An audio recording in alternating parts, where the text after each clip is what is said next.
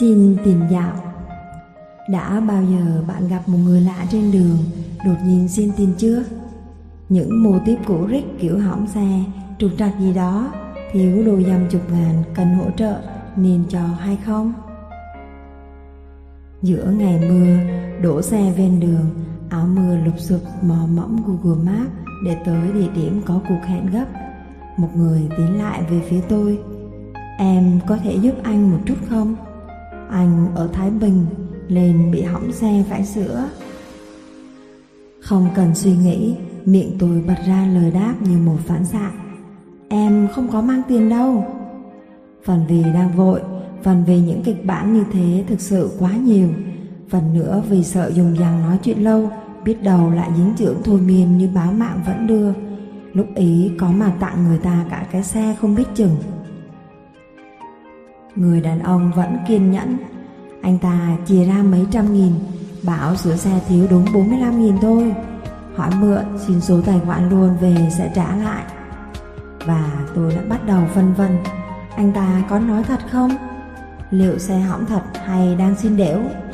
Liệu về có định trả lại thật không? Một loại những giả định lướt qua trong não Kể ra thì dài dòng, Nhưng thời gian chúng xuất hiện có lẽ chỉ tính bằng tích tắc. Thế rồi tôi quyết định rút ví, Và khi quyết định móc tiền đưa. Đấy là lúc tôi nhận thấy mình vốn không cần người đàn ông ấy trả lại. Đó là vì số tiền 45.000 ấy không phải là quá lớn. Vì tôi muốn tin rằng Ra anh ta thực sự hỏng xe, Chứ không phải đang đi lừa đảo.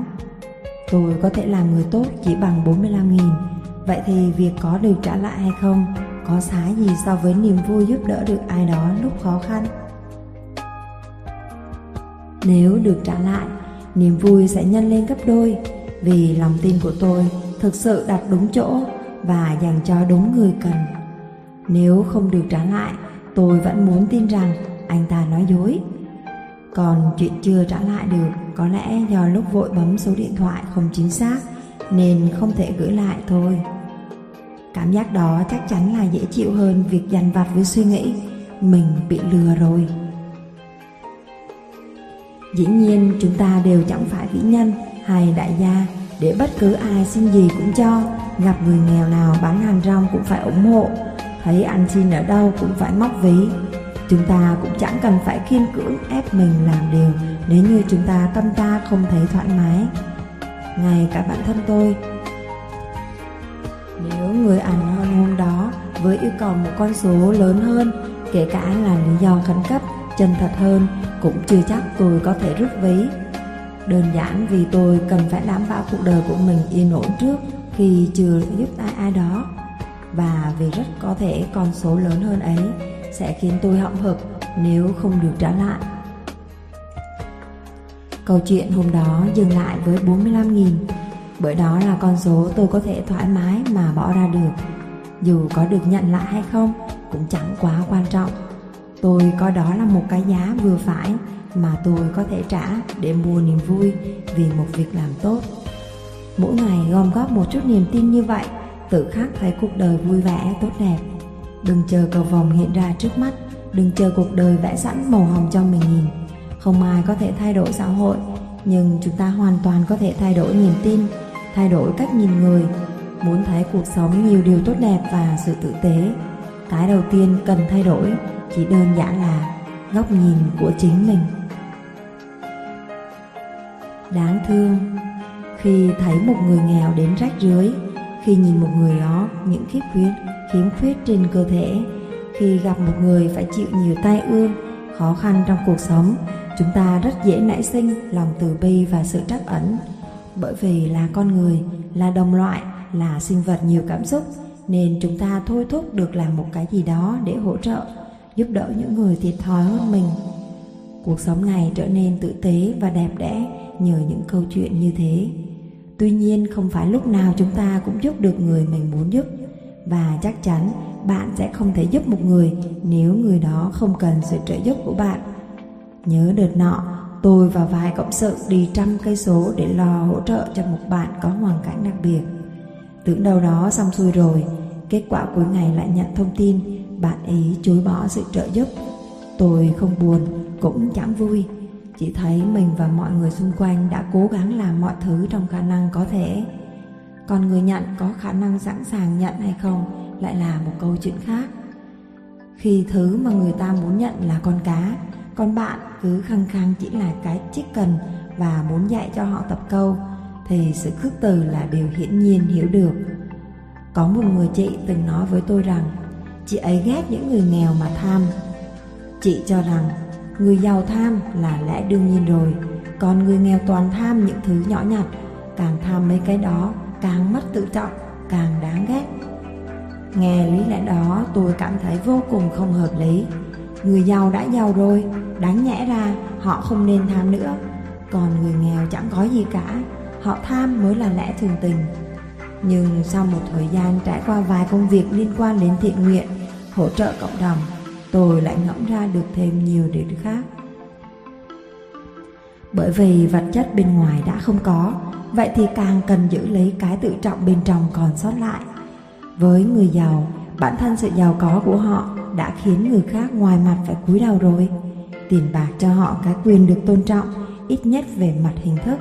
Vì vậy, nhân cách bên trong là tham hay không tham cũng chẳng ảnh hưởng được tới vị thế và quyền lực của họ. Thì ra, vì vốn chẳng có gì nên càng phải tân trợ tự trọng, ngay hơn, ngay thẳng hơn gấp nhiều lần. Cuộc sống này có rất nhiều những người khó khăn trắc trở. Xã hội này vẫn đầy rẫy những cánh tay sẵn sàng chia ra giúp đỡ. Nhưng có một sự thật là không phải ai cũng nhìn thấy đáng thương, cũng có nghĩa là họ đáng được thương. Luôn có những người khổ hài lòng với sự khổ của họ. Họ sử dụng khiếm khuyết của bản thân như một thứ công cụ để được cộng đồng xã hội hỗ trợ. Thiệt thòi bỗng chốc trở thành lợi thế để họ được quyền ý lại Thứ họ muốn không phải là vượt qua nghịch cảnh, vươn lên khó khăn, mà là muốn chia khó khăn của bản thân ra để tựa nhờ vào người khác. Hình như ngay cả chính họ cũng nghĩ rằng họ đáng thương. Nhưng không, họ chẳng đáng thương tẹo nào, vì chính họ là người quyết định cho mình lối sống như thế, cuộc đời như thế. Đột nhiên tôi nhớ lại bộ phim Ký sinh trùng, đình đám lợt nọ một bộ phim thể hiện rất rõ hình ảnh của những người nghèo không đáng thương trong xã hội. Một ông bố khỏe mạnh, một bà mẹ biết nội trợ, một cậu con có tri thức, một cô con gái thông minh lanh lẹ. Tất cả họ đều có năng lực và sức khỏe để tìm những công việc tốt kiếm tiền nuôi gia đình. Nhưng không, họ chọn một cuộc sống tối tăm trong một ngôi nhà thấp hơn cả mặt đường. Những con người lực lưỡng ấy chấp nhận công việc gấp gõ, hộp giấy tiền công bèo bọt trong khi họ thừa sức khỏe để làm các công việc khác. Họ chờ đợi vận may tự đến. Và rồi một ngày, cậu con trai được bạn giới thiệu cho việc gia sư cho gia đình giàu có. Nắm bắt cơ hội, cậu con trai cùng gia đình bày đủ mọi mánh lé, dối trá để cậy cả nhà cùng được tới làm. Họ hân hoan vì nghĩ mỗi tháng lột được cỏ gia chủ một khoản kha khá. Nhưng sự thật, họ sống cuộc đời luồn cuối, luôn phải nhìn nét mặt người khác để hành động bị trói chặt với nỗi lo bị lật tẩy. Họ lựa chọn sống như những con ký sinh trùng sống bám vào vật chủ và cũng vì để giành giật quyền lợi được ký sinh, họ lún sâu hơn vào sự dối trá, tự đẩy bản thân và gia đình đến kết cục bi thảm. Liệu chúng ta có cần giàu để được quyền sống tự tế? Họ tốt bởi vì họ giàu. Nếu tôi giàu tôi cũng sẽ trở thành người tốt, có lẽ còn hơn họ. Đó là câu thoại mà tôi ấn tượng nhất trong ký sinh trùng. Nó khiến tôi bật ra một câu hỏi khác. Rốt cuộc có phải có bao nhiêu tiền thì mới đủ để người ta dám sống tử tế? Cái nghèo có thể mài mòn sự tử tế của một con người. Người ta đổ lỗi tại vì nghèo nên phải hèn, phải nhẫn, phải nhục, phải cúi đầu để kiếm miếng ăn để sinh tồn. Đứng trước những nhu cầu cơ bản cuộc sống, khi tầng thấp nhất trong tháp nhu cầu của Maslow là ăn, mặc, ở còn chưa được tử tế thì nói xa dễ gì đến tầng thứ tư nhu cầu được tôn trọng. Đấy, có những người nói như thế để bao biện cho hành vi quãng đi liêm sĩ của mình. Nghe cũng có vẻ hợp lý, đáng thương, đáng thông cảm thật đấy.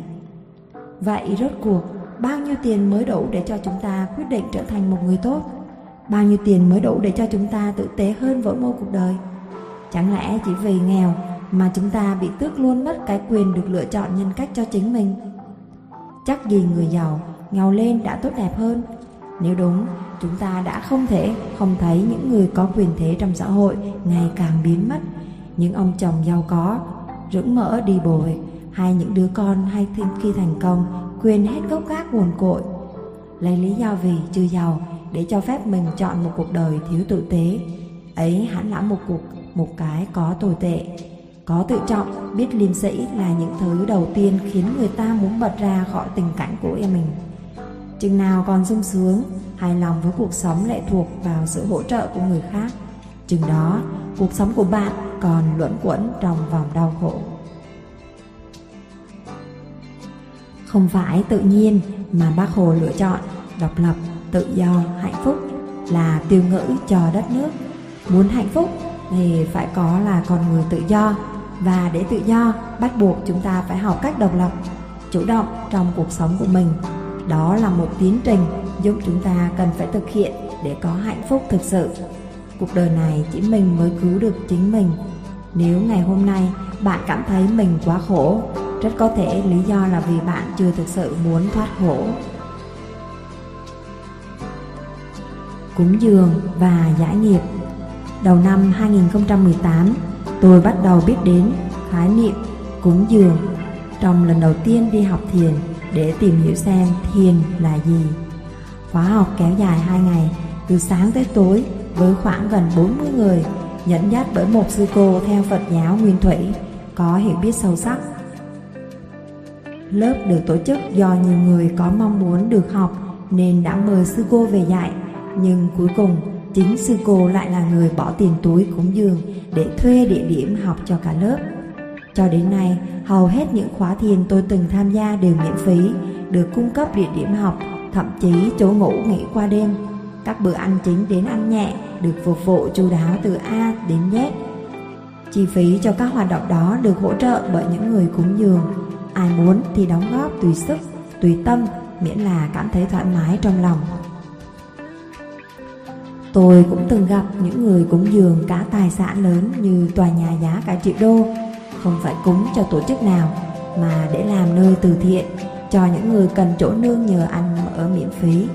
Họ lấy tiền túi để mời những sư thầy từ trong và ngoài nước tới mở nhiều khóa thiền miễn phí phục vụ cộng đồng. Họ bỏ thời gian, bỏ công sức, bỏ tiền bạc cho đi mà không mong cầu nhận lại. Không ai đặt cho họ một mức giá phải giả để gột sạch nghiệp đã gây ra trong kiếp này và kiếp trước. Họ làm không phải vì mê tín, không phải vì thần thánh hóa bất cứ tôn giáo nào, mà vì họ tỉnh thức, họ hiểu về nhân quả đời người, hiểu được sự vô thường của tạo hóa. Mọi thứ chúng ta cho đi là của mình, đều sẽ có ngày phải rời xa mình. Người đến rồi đi, gặp rồi chia lìa, sinh rồi tử. Vật chất của cải quyền lực được rồi lại mất, ngay cả thể xác vốn tưởng là của mình, Cuối cùng cũng sẽ theo thời gian mà về với cát bụi. Chẳng ai nếu giữ mãi được thanh xuân hay sự bất tử. Và bởi không có cái gì thực sự của mình, Nên người ta học cách cho đi trước, Thay vì cố chấp nắm giữ mà vẫn mất mát rồi khổ đau.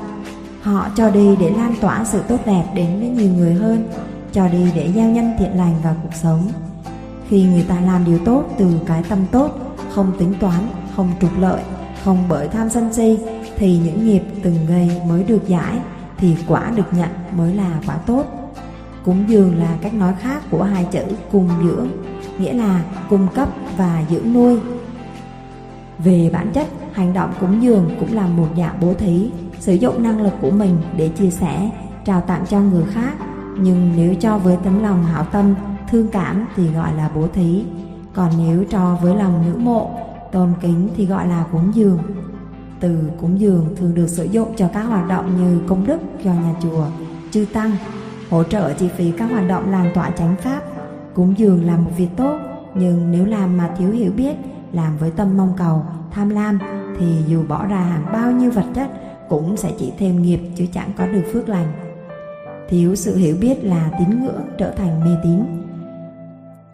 Cúng dường cũng trở thành hành vi đút lót thánh thần Cùng một loạt hạt giống, có người gieo xuống đất tưới nước, bón phân tỉ mẫn ngày tháng để mong cây lớn trổ hoa, ra trái ngon ngọt.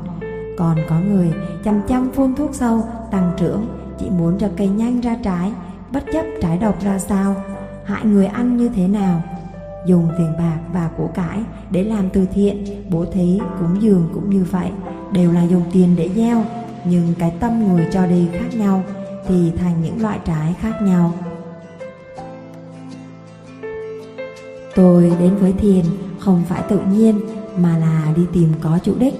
Với một đứa luôn tự nhận không theo đạo, không tín ngưỡng, mỗi năm chỉ lên chùa vãn cảnh thắp hương đúng mùng một Tết. Tôi chưa bao giờ nghĩ sẽ có ngày đi tìm hiểu về thiền và đạo Phật. Cho đến khi tôi đọc được rất nhiều công trình khoa học nói về lợi ích của thiền và bắt gặp những tư tưởng Phật giáo liên quan tới tâm lý học. Dù kiến thức cũng chưa được tới đâu, nhưng là người theo khoa học tâm lý, từng bỏ thời gian để tìm hiểu những thứ khoa học, tôi có đủ lý lẽ xác đáng để tin vào lợi ích của thiền tới sức khỏe thể chất và tinh thần của con người. Tin vào việc làm người tốt có đầu óc là nền tảng để xây dựng một cuộc đời hạnh phúc. Đức Phật còn hơn cả ông tổ của ngành tâm lý, bởi nhiều thứ tâm lý học nghiên cứu, tuyết bơ, mới thành hình tầm trăm từng trăm năm này thì Đức Phật đã nói từ cả nghìn năm trước. Phật Thích Ca Mâu Ni, người sáng lập ra đạo, cũng là người thật như chúng ta. Lịch sử gia thế xuất thân của Đức Phật bạn có thể tra cứu đầy đủ trên Google. Đức Phật chỉ đơn giản là một người đã tỉnh thức sớm hơn chúng ta, hiểu thấu những chân lý cuộc đời sớm hơn chúng ta và Ngài truyền dạy lại những ngài điều Ngài biết để giúp nhân loại bớt khổ. Con người tìm đến Phật giáo không phải để mong cầu các đấng thần linh làm gì đấy cho mình mà để học hỏi những chân lý Đức Phật truyền dạy để tự tạo cho những cho cuộc sống an lạc hơn cho chính mình. Luôn có rất nhiều những tư tưởng trường phái, môn phái nhang nhác đạo Phật khiến con người ta dễ lầm lạc. Có lần nọ, tôi tham gia một lớp tu tập với toàn các bác lớn tuổi là nhà văn, bác sĩ, giảng viên đại học và rất nhiều người có học thức đang đam mê theo đuổi. Môn giáo này được sáng lập bởi một sư phụ thời hiện đại. Cuối khóa học, có bác nói với tôi rằng nghiệp lực còn nhiều, nhiều như hai quả núi. Một quả sư phụ sẽ giúp giải giúp cháu, một quả sẽ hướng dẫn giúp cháu giải. Tôi không tin lắm, nhưng chỉ cười vì không muốn thất lễ tranh luận với người lớn tuổi. Bản thân tôi luôn quan niệm tội lỗi mình gây ra chỉ có thể tự gánh, nghiệp mình từng tạo chỉ có mình tự giải. Tội lỗi người đời qua bao kiếp nhiều như thế, làm gì có vị sư phụ nào đủ lực hóa giải hộ cánh tỷ núi nghiệp lực. Dĩ nhiên, nhân duyên có thể trao cho ta những cơ hội, cách thức để tìm ra cách giải nghiệp nhanh hơn. Nhưng chung quy làm gì cũng phải từ cái tâm trong sạch mới gột được nghiệp. Nếu chỉ bỏ ra một số tiền với danh nghĩa cúng dường mà giải được hết nghiệp xấu, chẳng phải thế giới này sẽ ngày càng bất công và đen tối hay sao? Cứ giết người cướp của xong, chi tiền giả nghiệp, cứ buôn bán lừa lọc hại người kiếm tiền đầy túi, rồi lại lên chùa cúng bái. Cứ tham nhũng, chiếm tiền, chiếm đoạt tiền của xã hội, rồi làm lễ thật lớn, giải hạn, thế là gột hết tội lỗi nhẹ nhàng. Nếu vậy, cõi linh thiêng chúng ta tôn thờ, khác gì nơi đút lót, rửa tiền, chạy chức, chạy quyền, giống dương gian. Và nếu những vị thần linh tốt đẹp chúng ta vẫn tin có tồn tại, lẽ nào họ lại để ma quỷ vong hồn lộng hành tới mức cả ngã giá đòi tiền người phàm trắng trợn ngay trên lãnh địa linh thiên như chùa chiền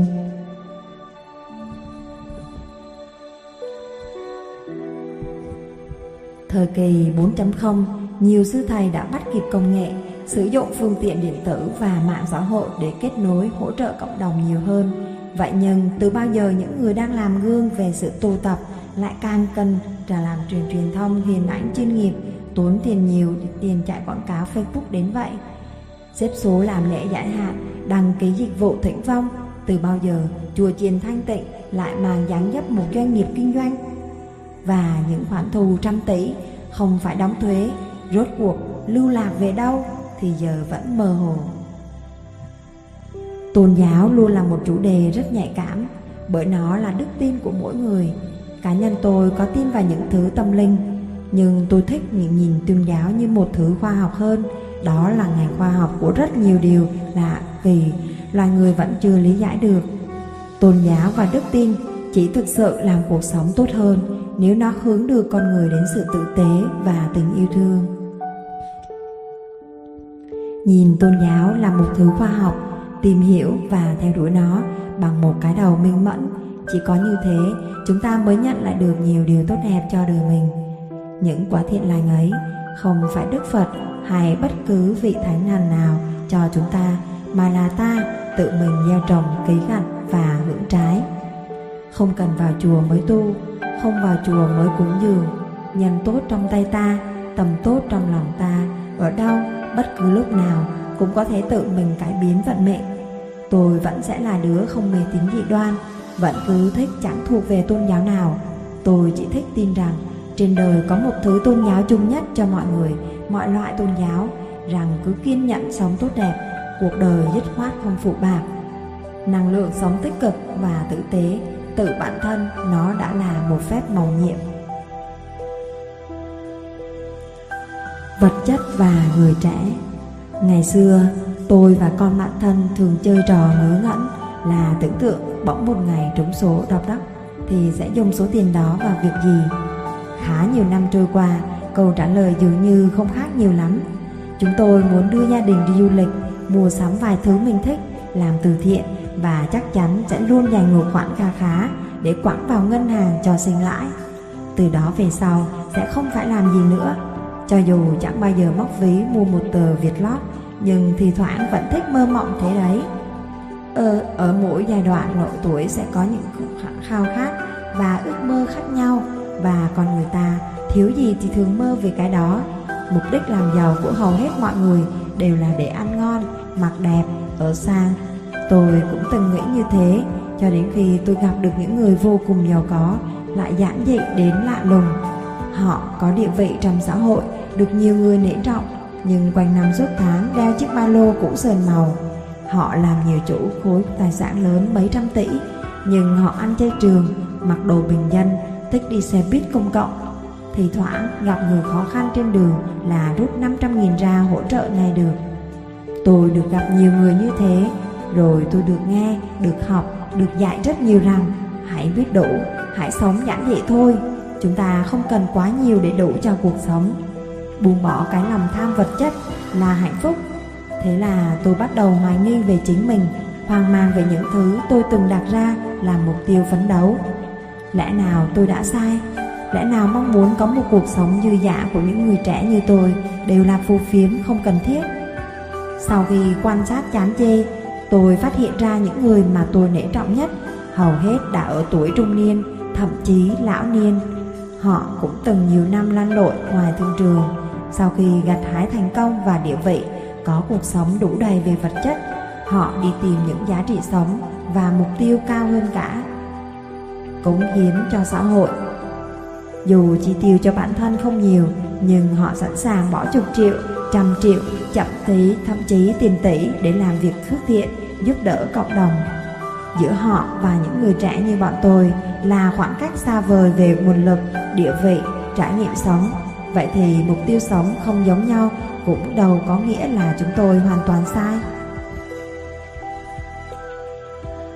Người ta gọi độ tuổi của chúng tôi là giai đoạn lập nghiệp, đó là lúc khoảng 20 đến 30 khi chúng tôi có sức khỏe tốt nhất về thể chất, đầu óc tương đối hoàn chỉnh về tư duy, có thể sống độc lập không cần dựa nhờ gia đình.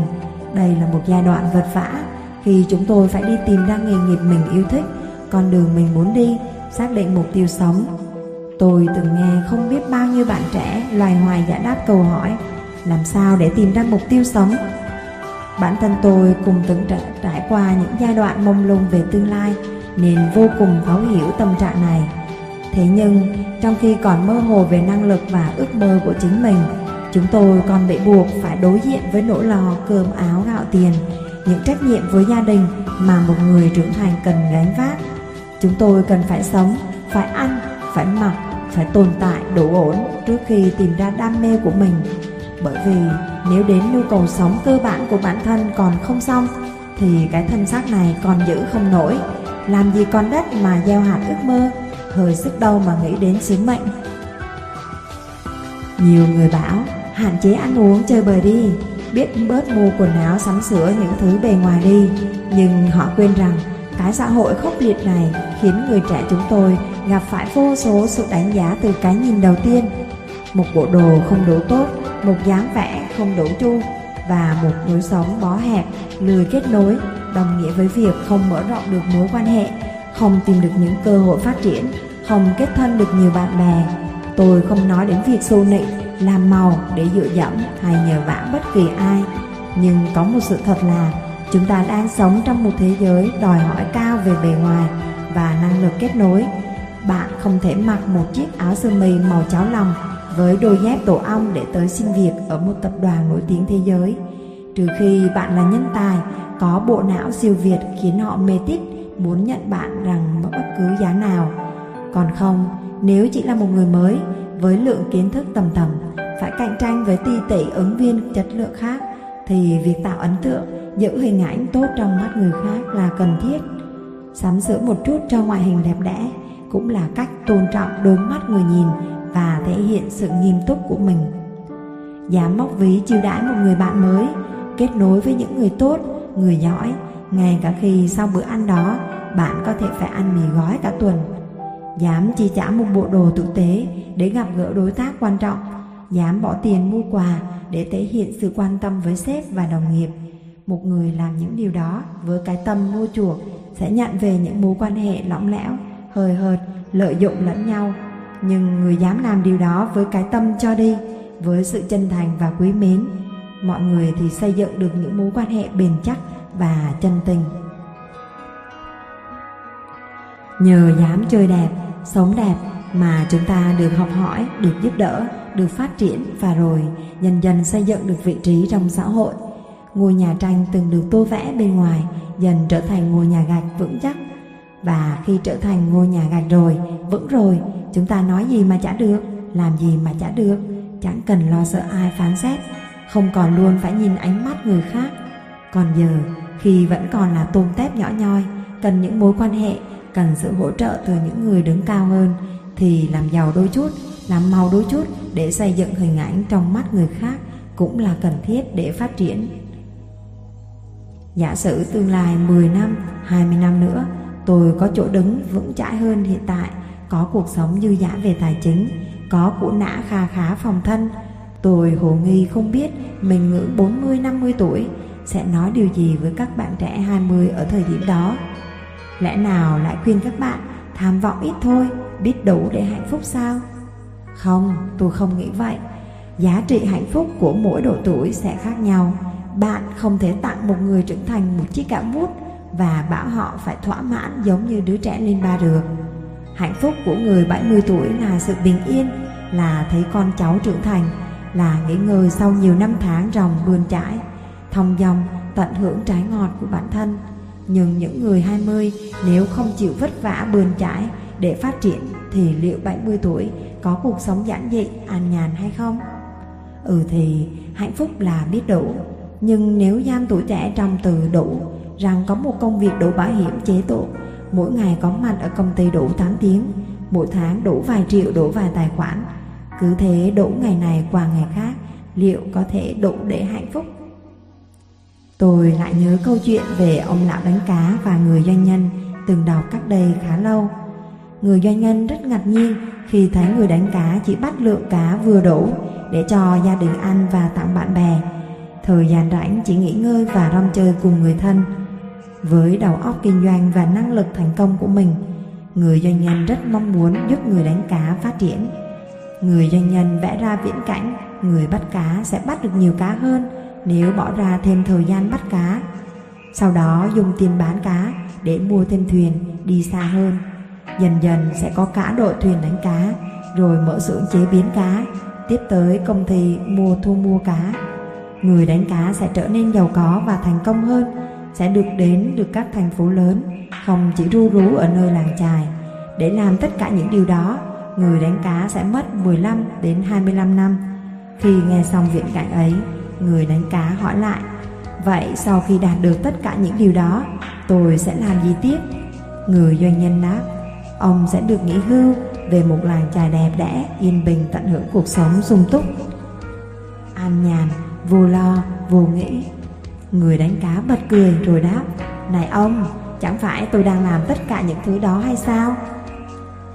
Câu chuyện này dạy con người bài học về sự thành công.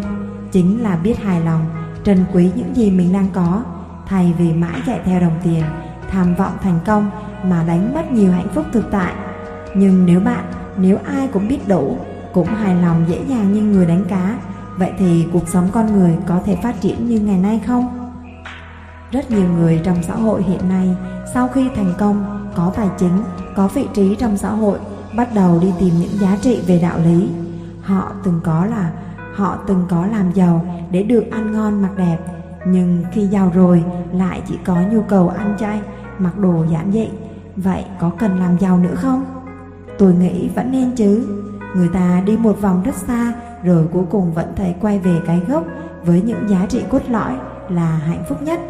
Nhưng nếu không có cái vòng kia thì họ sẽ khó so sánh để biết điều gì là tốt nhất cho mình. Đó là một hành trình nhận thức. Chỉ có trải nghiệm không ngừng sống hết mình, nếm trải đầy đủ cả khổ đau, mất mát, tổn thương, chúng ta mới thực sự biết được hạnh phúc có màu gì.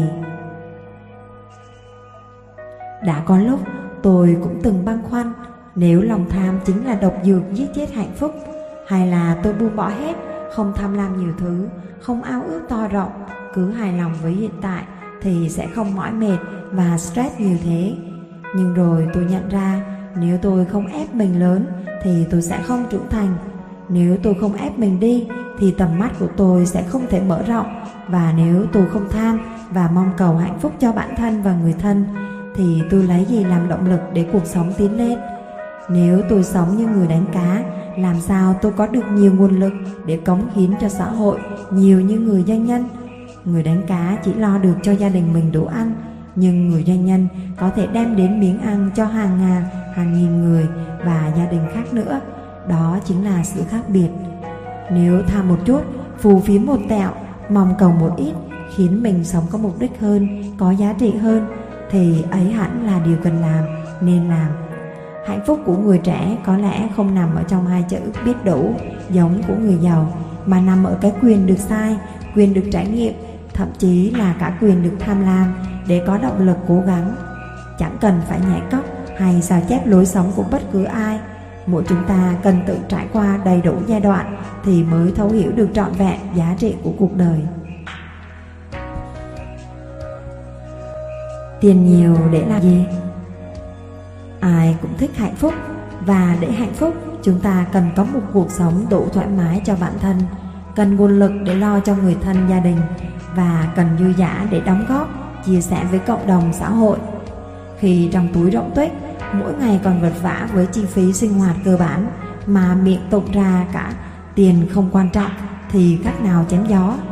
Còn khi túi đã rỗng rĩnh mà nói câu đó thì nghĩa là họ đã không còn quá chật vật để mưu sinh nữa rồi. Tiền không phải là tất cả, nhưng để hiểu được điều này thì phải rất giàu hoặc ít nhất cũng phải có đủ tiền để chuyển đôi mắt từ mấy tờ giấy bạc sang những cái khác thú vị hơn. Một người bạn của tôi từng bảo thế và cậu ấy thực sự cũng rất giỏi kiếm tiền. Bạn có thể làm người tốt bằng cách tự mình sống tử tế, vậy cũng đủ giúp xã hội có thêm một người tốt. Thế nhưng nếu muốn có thể cho đi, giúp đỡ được nhiều người như Bill Gates, chí ít bạn cũng cần trở thành tỷ phú cái đã. Muốn làm được nhiều việc tốt, chúng ta cần có một nguồn lực đủ tốt. Vậy nên đừng nói tiền không quan trọng. Bạn chứng minh bạn kiếm tiền giỏi Lời khuyên của bạn mới có giá trị.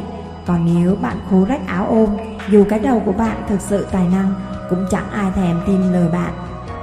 Người ta bảo Cái gì không mua được bằng tiền thì có thể mua bằng rất nhiều tiền Cá nhân tôi thì không tán thành với quan điểm đó Vì có những thứ tiền thực sự không mua được Cha mẹ có thể chạy cho chúng con Cho con vào trường chuyên lớp chọn nhưng không thể đổi lấy một đứa con giỏi giang thành tài bằng một cục tiền. Những người nghiện rượu bia tự phá nát sức khỏe của chính mình, dù có giàu có, giàu nứt đổ đố vắt, có tiền vái tứ phương cũng chưa chắc cứu vãn được sự sống khi đã mắc phải bệnh nan y. Cuộc đời này vẫn luôn tồn tại cả hai loại vấn đề, một loại giải quyết được bằng tiền, một loại không thể giải quyết được bằng tiền. Nhưng nói thật, khi cuộc sống thoải mái về vật chất thì đã đỡ đến 60-70% các vấn đề trong đời rồi. Nếu ai hỏi tôi tiền có mua được hạnh phúc không thì chẳng cần suy nghĩ, tôi sẽ đáp ngay rằng có. Trong thực tế, cuộc sống đến bây giờ, ai nói không cần tiền mà vẫn hạnh phúc mới là phù phiếm. Bạn có thể tự trồng lúa, trồng rau, nuôi gia súc để cung cấp thực phẩm cho gia đình mà không phải đi mua không? Bạn có cần điện nước, xăng dầu của nhà nước để phục vụ cuộc sống không? Còn cái bạn có thể phát triển thành tài nếu bạn không có tiền cho nó đi học không? Cha mẹ đau ốm, bạn có thể tự chữa trị cho họ thay vì đưa đi bác sĩ tới bệnh viện không? Đấy, thực tế cuộc sống rất rõ ràng. Chúng ta đều cần tiền để duy trì cuộc sống, thậm chí cần ở một mức độ khá khá để thỏa mãn được những nhu cầu, mong muốn cơ bản. Tiền hoàn toàn mua được hạnh phúc nếu bạn biết sử dụng nó đúng cách. Có tiền chưa chắc bạn đã hạnh phúc, nhưng để làm một người bình thường hạnh phúc, dứt khoát bạn cần có tiền.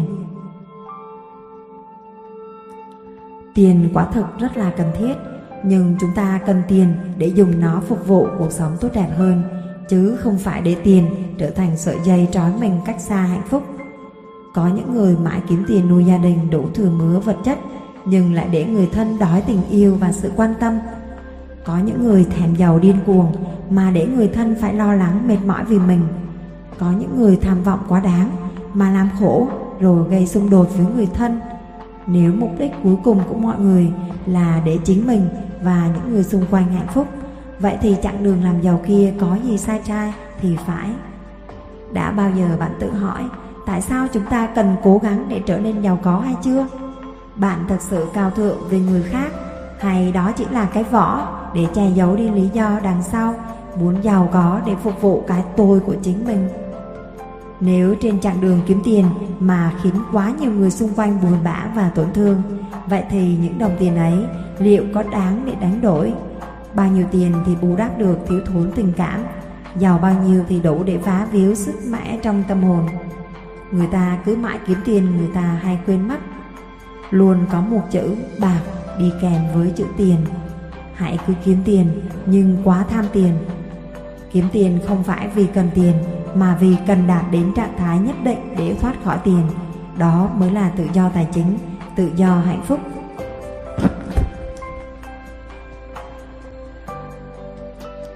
Cô ấy đi rồi, bạn ngạc nhiên không? Tôi thì không. Chiều tối ngày 14 tháng 10 năm 2019, mấy đứa bạn thân của tôi gửi vào nhóm chat chung chia sẻ tin về cái chết của Sully. Tuổi học trò 9X của chúng tôi gắn bó mạnh mẽ với thế hệ thứ hai của K-pop.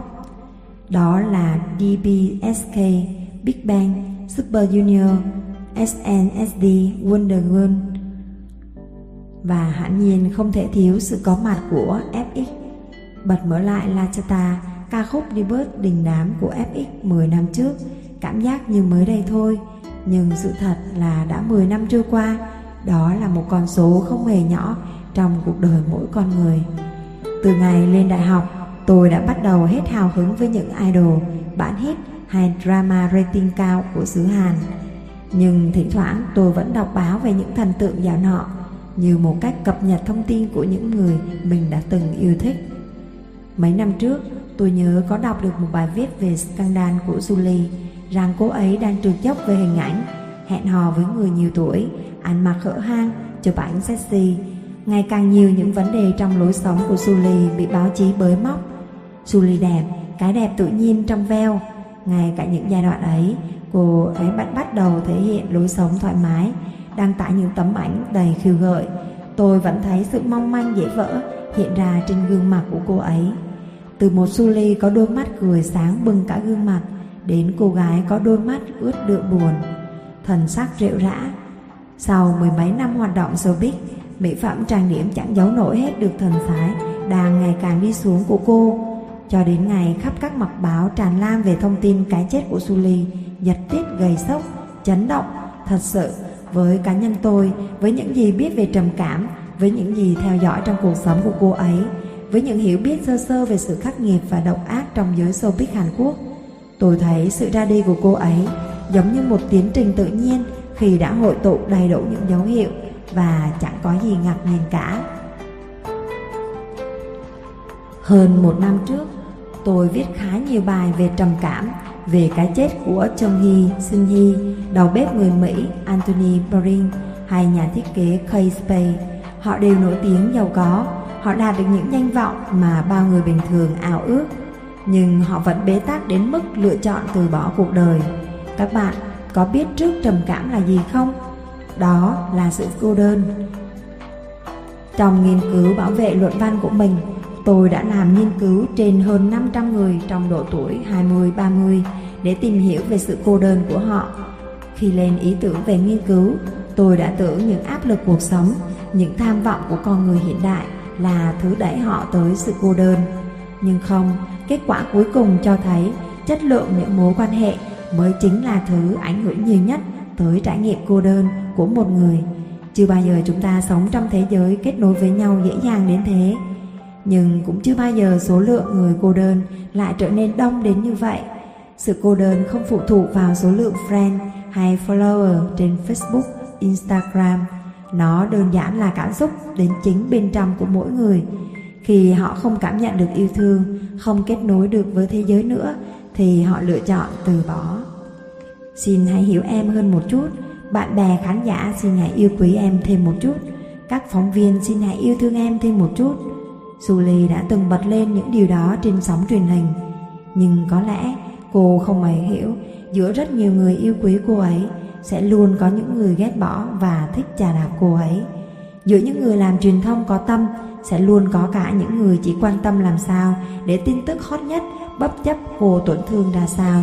Đó là một sự thật hiển nhiên trong cuộc sống mà nếu ai không hiểu, không chấp nhận được mà cứ mãi bấu víu vào sự đánh giá của người khác thì họ sẽ bị nhấn chìm dưới ánh mắt và sự phán xét của thiên hạ. Chúng ta thừa nhận rằng truyền thông trong thế hệ hiện đại ngày càng trở thành cỗ máy ác ôn. Chúng ta thừa nhận con người đối xử với nhau đang ngày càng vô vạ cảm và tàn nhẫn. Ngày hôm qua họ soi mói thóa mạ, chỉ trích cô gái ấy và ngày hôm nay khi cô ấy tự tử, họ biến thành những người mang đầy lòng xót xa, thương cảm. Vâng, chúng ta đang sống trong một xã hội như thế. Vậy nên nếu cứ kỳ vọng vào cuộc đời sẽ tử tế với bạn, xã hội sẽ nâng niu bạn, thì bạn sẽ luôn sống với sự tổn thương. Nói cho cùng, không một cánh tay nào chìa ra có thể cứu được bạn nếu bạn không tin tưởng ai, không sẵn sàng nắm lấy, không đủ kiên nhẫn để tự trèo lên những vực dốc của cuộc đời mình. Tôi có được đọc được vài dòng như thế này trên mạng xã hội. Người hiện đại chọn suy sụp theo cách im lặng. Nhìn thì rất bình thường, vẫn nói, vẫn cười, vẫn hòa đồng, nhưng thực tế nội tâm chứa đầy tâm sự. Họ không đóng sập cửa, không đập phá đồ đạc, họ cũng không khóc, không phát điên. Thế nhưng đến một lúc nào đó, nội tâm ấy sẽ chất chứa đến cực hạn. Bạn biết không, dù bạn có hét lên với cả thế giới rằng bạn đang trầm cảm, sự thật đó chỉ là vấn đề của cá nhân bạn. Xã hội này có thể chia tay, cũng có thể hất bạn xuống.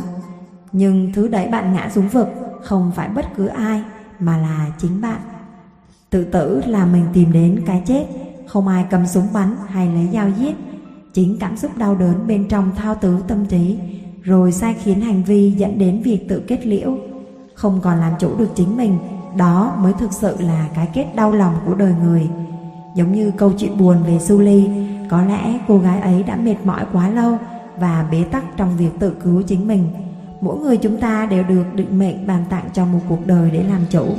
Sử dụng hay từ bỏ, đó là quyền riêng của mỗi người, chẳng ai có tư cách phê phán. Nhưng có một điều tôi tin chắc rằng, sự từ bỏ sẽ không bao giờ giúp người ta hạnh phúc hơn. Còn người ta ai chẳng muốn hạnh phúc nếu đã được lựa chọn từ bỏ chính mạng sống của mình thì điều nghĩa tự tước bỏ cơ hội tương lai có thể được hạnh phúc. Giá như cô ấy kiên nhẫn thêm một chút, đủ để trưởng thành, đủ để thấu hiểu, chẳng có khổ đau nào không mất đi, cũng như chẳng có niềm vui nào mãi mãi trường tồn. Mọi thứ đều thay đổi, nên chỉ cần kiên nhẫn đủ thì điều gì cũng qua. Nếu biết được điều đó, hẳn cô ấy sẽ chẳng từ bỏ mọi thứ sớm thế. Thôi thì, mong cô gái nhỏ xinh đẹp sẽ mạnh mẽ hơn ở một thế giới khác vậy. Bạn có đủ tự tin rằng mình sẽ không chết đói. Ồ, mình sẽ chẳng bao giờ sợ chết đói. Suy nghĩ lạ lùng đó đột nhiên nảy ra trong đầu tôi vào một buổi chiều dọn dẹp ở công ty.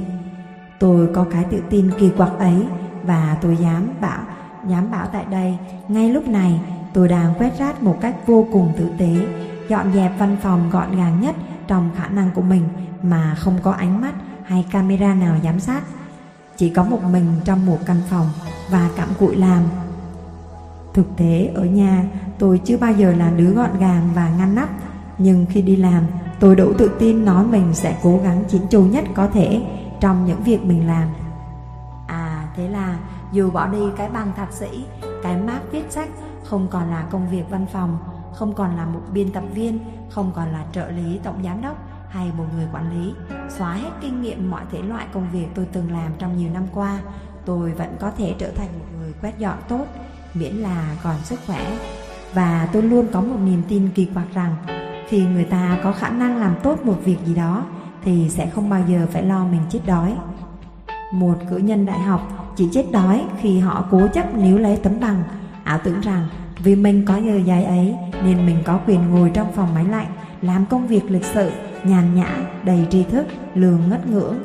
Một chủ doanh nghiệp phá sản chỉ chết đói khi họ cố chấp bảo rằng vì mình từng là sếp nên không thể làm lại từ những vị trí thấp kém được. Và một người tàn tật chỉ chết đói khi họ thực sự nghĩ mình tàn tật. Hãy cứ mở báo mạng, xem những một người tốt, việc tốt ra mà xem. Một chú thợ sửa xe cụt chân vẫn có thể kiếm tiền nuôi cả gia đình. Một cô giáo mắc bệnh xương thủy tinh ngồi xe lăn vẫn đào tạo được bao thế hệ học trò. Rồi chẳng thiếu những người mù, cầm điếc hay tự kỷ bẩm sinh trở thành người thợ thủ công điều luyện, làm ra bao nhiêu sản phẩm tinh xảo có giá trị. Ngoài xã hội kia, vốn chẳng thiếu những người tàn tật vẫn đang sống tốt, thậm chí còn thành công khối người lành lặn. Tôi có một người bạn bị lâm vào hoàn cảnh kinh doanh khó khăn.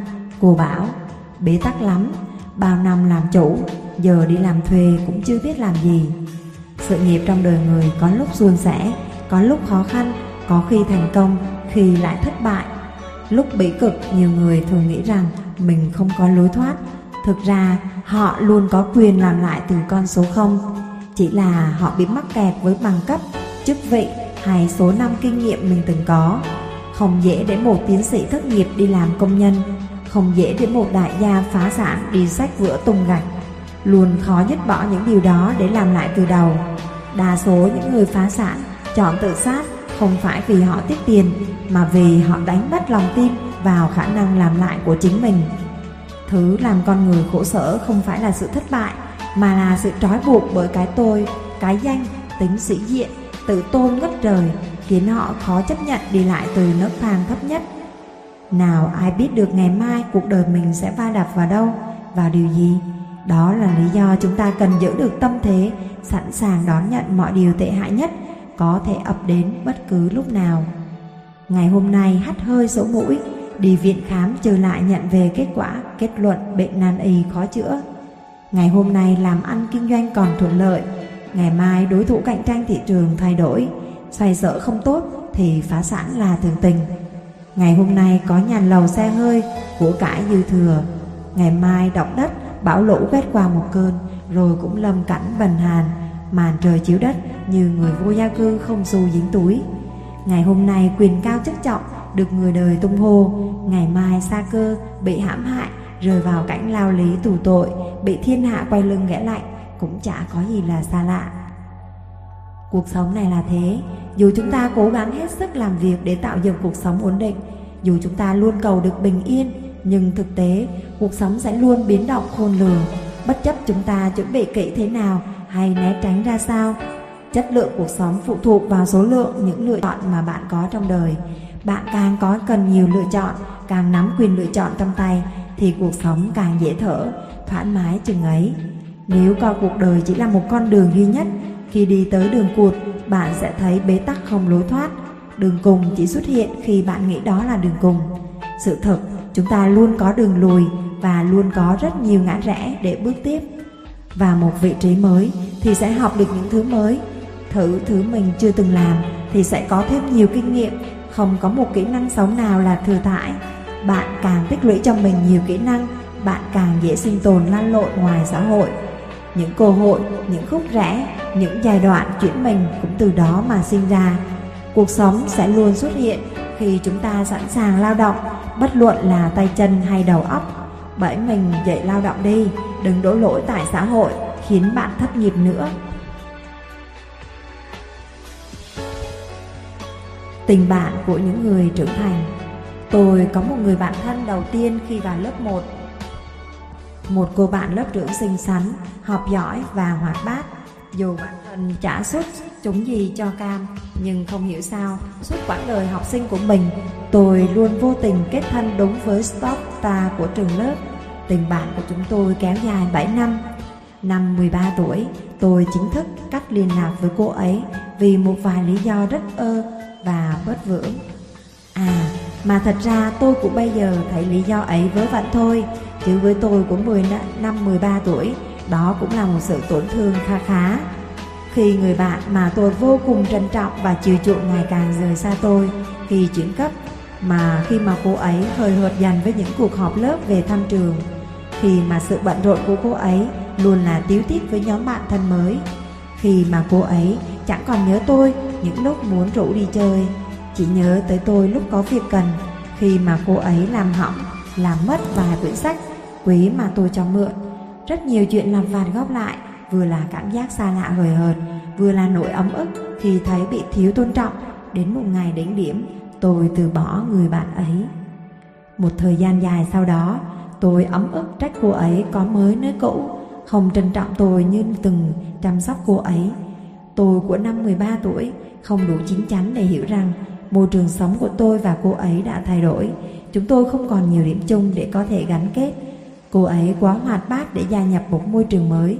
Chỉ có tôi luôn gặp khó khăn khi phải thay đổi môi trường, luôn bọc mình trong cái vỏ an toàn với người xa lạ. Vì tự mình tách biệt khỏi những người mới xung quanh, nên niềm vui duy nhất của tôi là nhung nhớ người cũ đã không còn ở gần mình. Trong suốt những năm tháng học sinh, tôi còn từ bỏ thêm vài người bạn gắn mát thân kiểu như thế. Tôi luôn tưởng người ta cũng nhớ tới tôi như tôi lưu luyến họ. Nhưng sự thật ngược lại, họ có cuộc sống mới vui tươi, bạn bè vui vẻ và vị trí của tôi lùi dần vào dĩ vãng. Tình cảm bạn bè cũng trở nên nhạt nhẽo từ lúc nào không hay.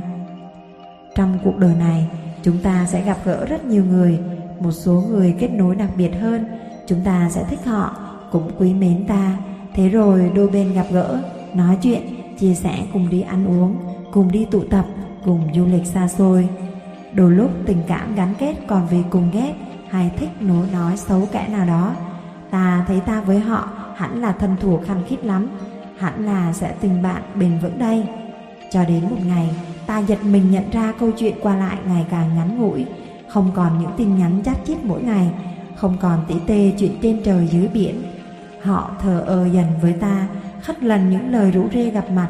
Họ bận gì đấy và ta không còn chân chân vào được cuộc sống của họ nữa.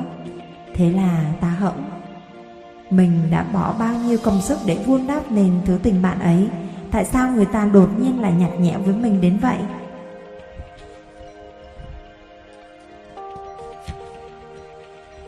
Năm 2017, tôi bắt đầu lập page để chia sẻ suy nghĩ với nhiều người hơn Kể từ khi có những người theo dõi tôi, theo dõi blog, tôi bắt đầu quen với việc có những người xa lạ bình luận vào những bài viết của mình. Sau một thời gian, tôi nhận ra được một quy luật rằng mỗi đợt pay lại có nhiều nhiều nhóm fan cứng thường xuyên theo dõi khác nhau. Có những người inbox chia sẻ với tôi một thời gian dài và sau khi câu chuyện của họ qua đi, cuộc sống dần ổn, tôi và họ cũng ít tương tác rồi ngừng hẳn. Sau đó lại có nhiều những người mới đến với những người cầu chuyện mới tiếp tục. Chúng ta chuyển nhà, đổi trường, rời bỏ công ty cũ và rồi những mối quan hệ từng khăng khít trở nên nhạt nhòa hơn. Cuộc đời của ai cũng vậy, mỗi khoảng thời gian chúng ta có cơ duyên quen biết thêm một số người và cũng phải quen với việc liên kết với vài người cũ lỏng lẻo, rời rạc hơn. Lắm lúc không phải người ta vô tâm, người ta phản bội, quay lưng gì với mình, chỉ đơn giản là cuộc sống quá bận rộn con người phải nạp thêm thì cũng cần phải lọc bớt. Vì thế chúng ta chọn ưu tiên những mối quan hệ gần gũi hơn, thường xuyên gặp gỡ hơn, phù hợp với công việc và quan điểm sống tại thời điểm hiện tại hơn. Nếu bạn đang thắc mắc, tại sao chúng ta lại phải mất thời gian xây dựng một mối quan hệ mà ta biết trước sau gì cũng kết thúc. Vậy hãy trả lời câu hỏi này trước Tại sao con người cần sinh ra trên cõi đời này Nếu như kiểu gì biết mình cũng phải chết Không có gì là mãi mãi, Không có ai là ở bên ta không bao giờ xa rời Đó không chỉ là câu nói bạn thấy nhan nhãn trong sách vở phim ảnh mà là quy luật của cuộc sống Là sự vô thường của tạo hóa. Có sinh, có diệt Vạn vật trên đời đều thế. Nhưng khoảng thời gian chúng tồn tại Chắc chắn vì có lý do nào đấy Thì mới tồn tại. Con người ai cũng sẽ chết Nhưng mỗi một kiếp người lại đóng góp một chút Để biến xã hội thay đổi và phát triển. Những mối quan hệ trong đời ta cũng vậy. Dù chắc chắn sẽ kết thúc Nhưng nó sẽ để lại cho ta những giá trị nhất định. Dù là trải nghiệm ngọt ngào Hay bài học đắng chát Thì nó cũng đều giúp ta trưởng thành hơn từng ngày. Đừng vĩ nghị, đừng vì nghĩ trước sau gì rồi họ cũng rời xa ta Nên lựa chọn sống xa cách hời hợt. Bạn đánh đổi bao nhiêu tình cảm và sự chân thành Bạn nhận lại bài học với trải nghiệm đắt giá bấy nhiêu. Bất cứ ai mà bạn quen biết cũng đều là người cần bạn phải gặp trong đời. Tình bạn, tình yêu, tình anh em, tình đồng nghiệp đều cần vun đắp khi còn có cơ hội Đừng quá do bì được mất hơn thua Đừng lo sợ cho đi mà không được nhận lại Chúng ta gieo những hạt mầm yêu thương vào từng mối quan hệ, có lúc sẽ trổ thành cây lớn ra hoa kết quả, cũng có thể sẽ chết yểu mà chưa kịp nảy mầm. Việc chúng ta cần làm chỉ đơn giản là gieo trồng, chăm sóc và miễn cưỡi tiễn biệt khi hết duyên. Tôi của năm 13 tuổi không giữ được tình bạn 7 năm, nhưng tôi năm 26 tuổi tự hào khi thấy mình chẳng thiếu những người bạn tốt đồng hành cùng hơn chục năm trời. Chúng tôi có thể xa nhau về khoảng cách địa lý, Chẳng mấy khi gọi điện hỏi thăm nhau. Nhưng chúng tôi không quên nhau Chúng tôi trưởng thành Trôi dạt về nhiều hướng khác nhau. Chúng tôi đến những thành phố khác để lập nghiệp Tới đất nước khác để sinh sống. Chúng tôi không kè kè được bên nhau Không đủ thời gian và năng lượng để hỏi han Trò chuyện mỗi ngày. Nhưng vài năm họp mặt được một lần Chúng tôi vẫn tiếu tít mừng vui Như chưa bao giờ cách xa Tình bạn của người trưởng thành Đôi khi chỉ là cái like khi thấy ảnh của bạn mình trên Facebook là hành động inbox hỏi thăm khi thấy bạn thở than kêu ốm trên mạng xã hội, lời chúc sinh nhật khi Zalo thông báo hay câu chúc phúc khi biết bạn kết hôn rồi lên chức thành cha, thành mẹ. Nghe thì tưởng đơn giản, nhưng không có nhiều người đủ kiên nhẫn làm được điều đó. Luôn sẽ có những người nhạt nhòa mà biến mất hẳn. Nhưng nếu bạn tự tin mình là một người bạn đủ tốt chắc chắn bạn sẽ có những tình bạn bền vững cho riêng mình. Giống như cái đại cát tìm vàng, cát trôi thì cứ kệ nó trôi, chỉ ta kiên nhẫn sàng lọc, vài vẫy vàng tìm được cũng đã đủ cho cuộc đời này tròn trịa. Nhờ thất bại với những tình bạn cũ, tôi rút kinh nghiệm để xây dựng nhiều tình bạn đến sau bền vững hơn. Tôi cũng bây giờ đủ tỉnh táo để hiểu những mối quan hệ sẽ luôn đến rồi đi. Ngay cả cha mẹ gia đình còn có những người gặp gỡ vĩnh biệt thì việc ta cố chấp giữ khư khư những mối quan hệ, hành học và bực bội khi ai đó rời khỏi đời mình quả thực rất vô nghĩa. Thời điểm quan trọng nhất luôn là hiện tại và người quan trọng nhất chính là người ở với mình tại thời điểm hiện tại. Lớn rồi, bỗng nhận ra tình bạn chỉ đơn giản là coi trọng người đang ở bên cạnh mình. Vậy thôi. Đừng sợ mình sai, đừng tin mình đúng. Nếu có thể, rất mong nhận được sự donate ủng hộ của các bạn. Thông tin donate có để ở dưới phần miêu tả để có thêm kinh phí duy trì việc đọc. Xin cảm ơn các bạn rất nhiều. Xin chào và hẹn gặp lại.